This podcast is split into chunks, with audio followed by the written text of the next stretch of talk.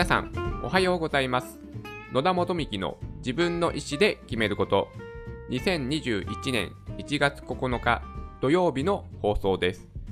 この番組は、人生の自由を求めるために、まず自分の意思で選択して物事を選ぶことで、豊かで楽しく毎日を過ごすことができるきっかけとなれば、という番組です。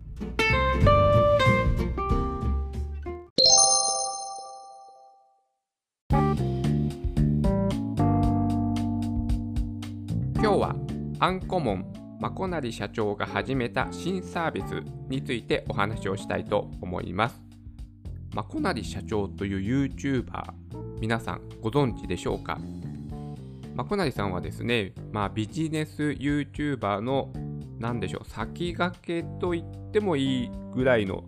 存在で、まあね、YouTuber としてとてもね、影響力のある方だと私は思っております。このね、まこなり社長というのは、DIV というですね、プログラミングスクールを運営している会社の社長です。もうですね、自身で効率化の鬼とね、言っているくらい、もうビジネスにね、とてものめり込んで、今、あの、ね、DIV という会社を作られたというですね、経緯がある方です。それで、この方、まあ、私はね、YouTuber として、あの、すごいね、ためになるお話を聞けるので、まあ、あの、えっ、と、チャンネル登録して、えー見てました。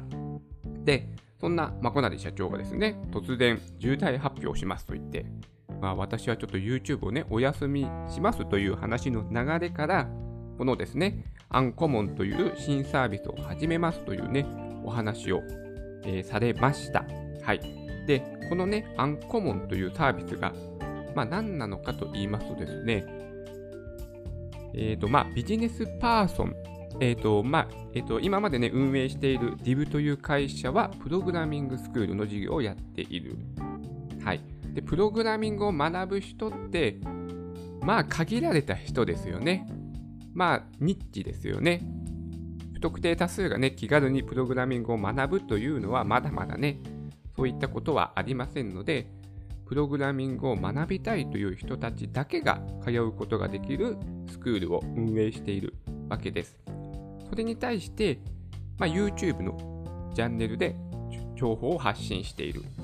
YouTube はもう不特定多数の大人数。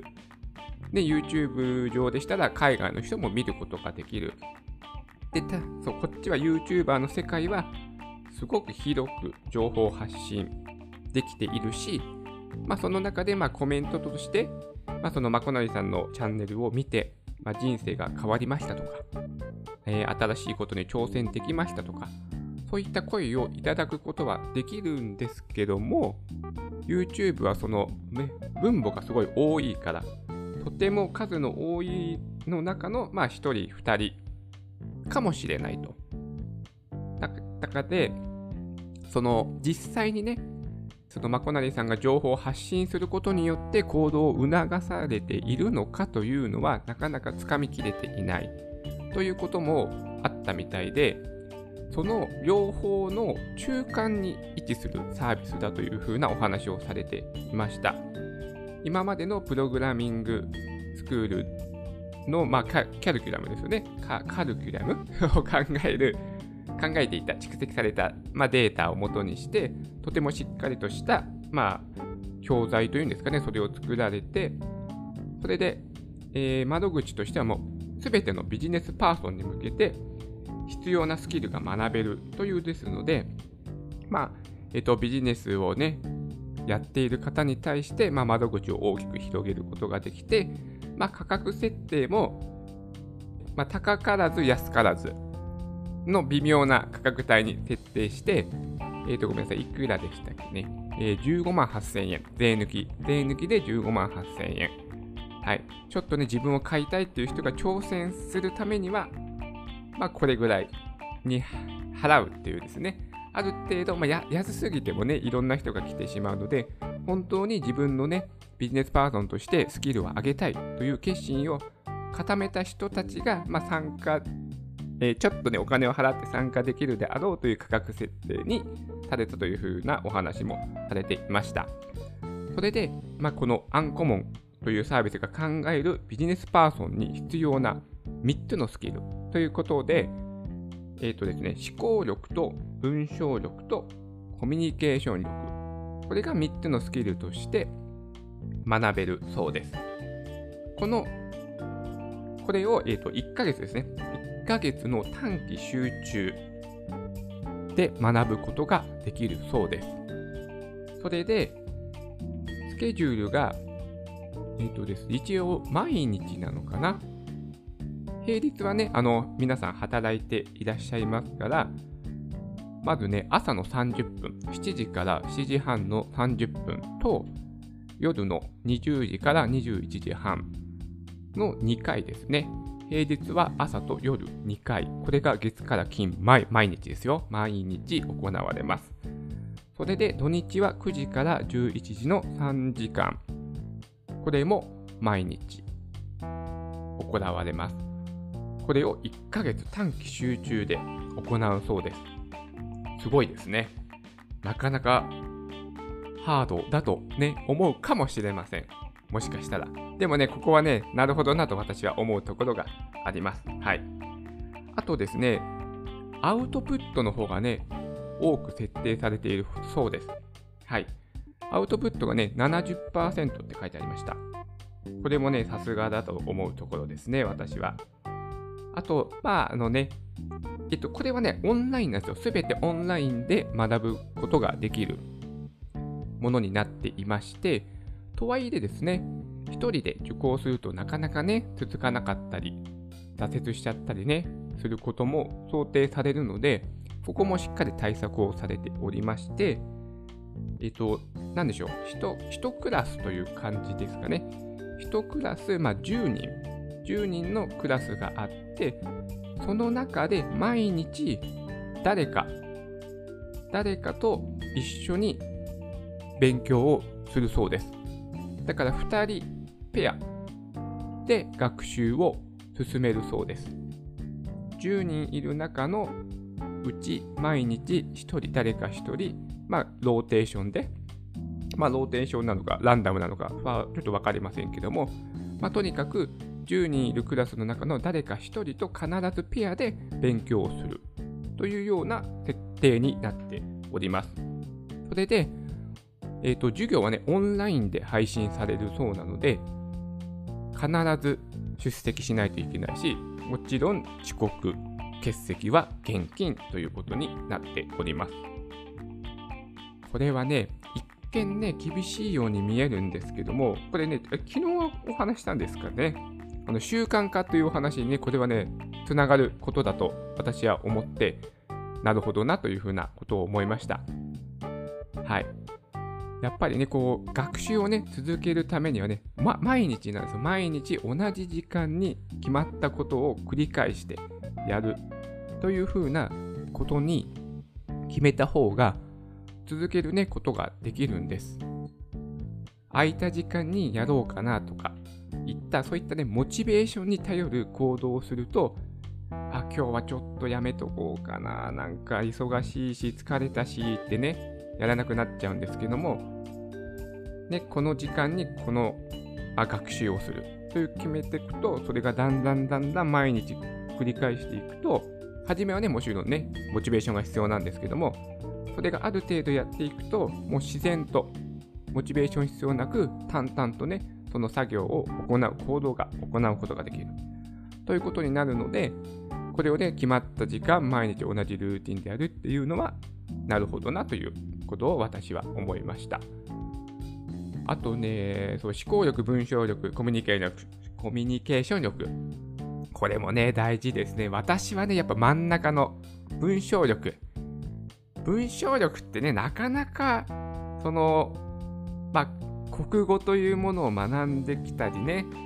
何か断るごとに、ね、読書感想文とか、そういうものを書いてはきていますけども、文章力っていう表現につながる学びってしてませんよね。書き方の勉強ってしてないと思うんですよね。なので、確かに、このね、メールとか、まあ今ではチャットとかありますけども、なんか話つながんないなっていうのを結構ね、皆さんあると思うんですよね。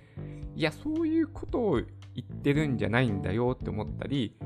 何が言いたいのかよくわからなかったり、ね、その論、ね、相手が言ってる論点は何なのっていう文章力の人って確かにね、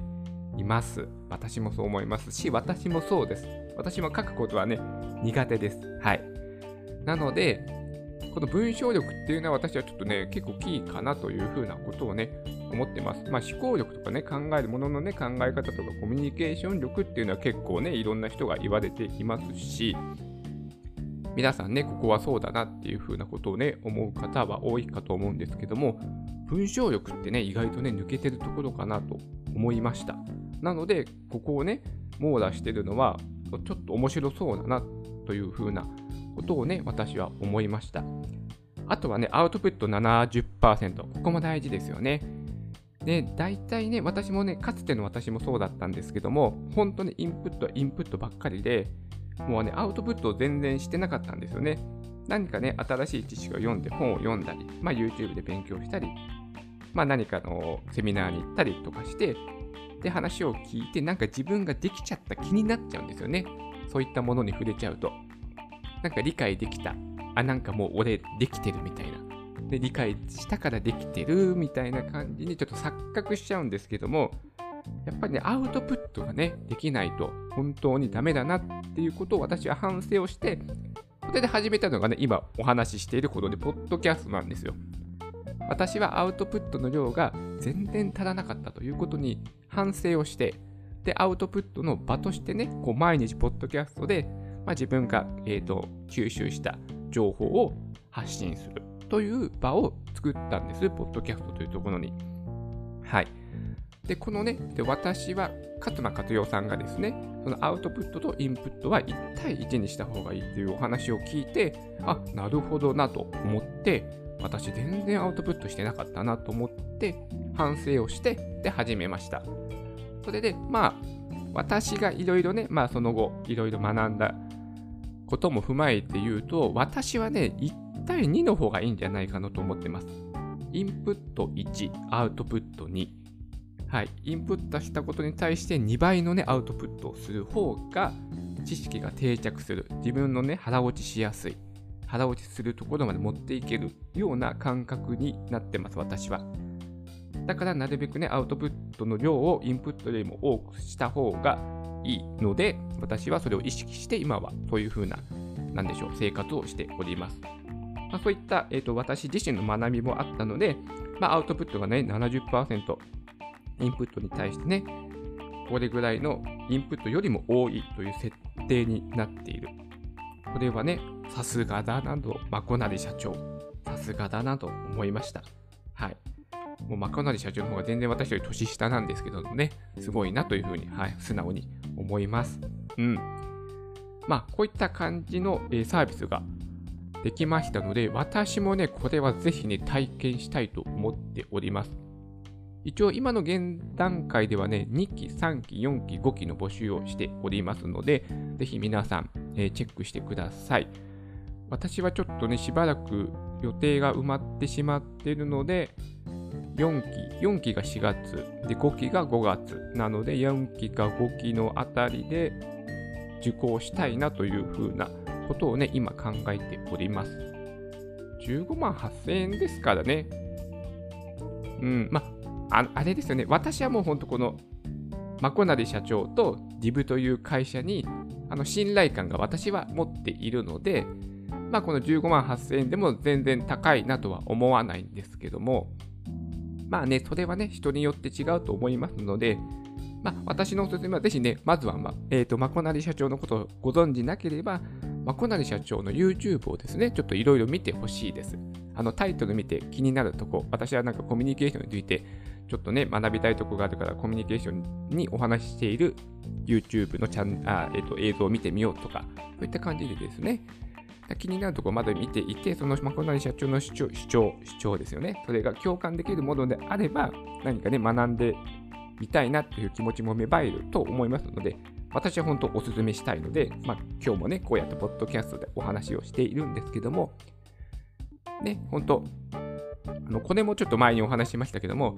まあ、何を学ぶかより誰から学ぶかの方が全然私は大事だと思いますので、まあ、このキャルキュラム、私はね、もうお話を聞いてすごいいいものとはもう確信をしているんですけども、でもそれよりもね、誰から学ぶかの方が大事だと思いますので、ぜひね、まこなり社長の YouTube チャンネルを見て、あの、まこなり社長に対するちょっと信頼感をね、高めていただいて、あ、この人の、えっ、ー、と、なんだろう、講義というか考えた、ね、こういったビジネスパーソンに向けての学習を受けてみたいなという気持ちに、ね、なれなっていただけたらね、いいかなと思いまして、今日はね、このアンコモンについてのお話をさせていただきました。はい、それでは今日も素敵な一日になりますように。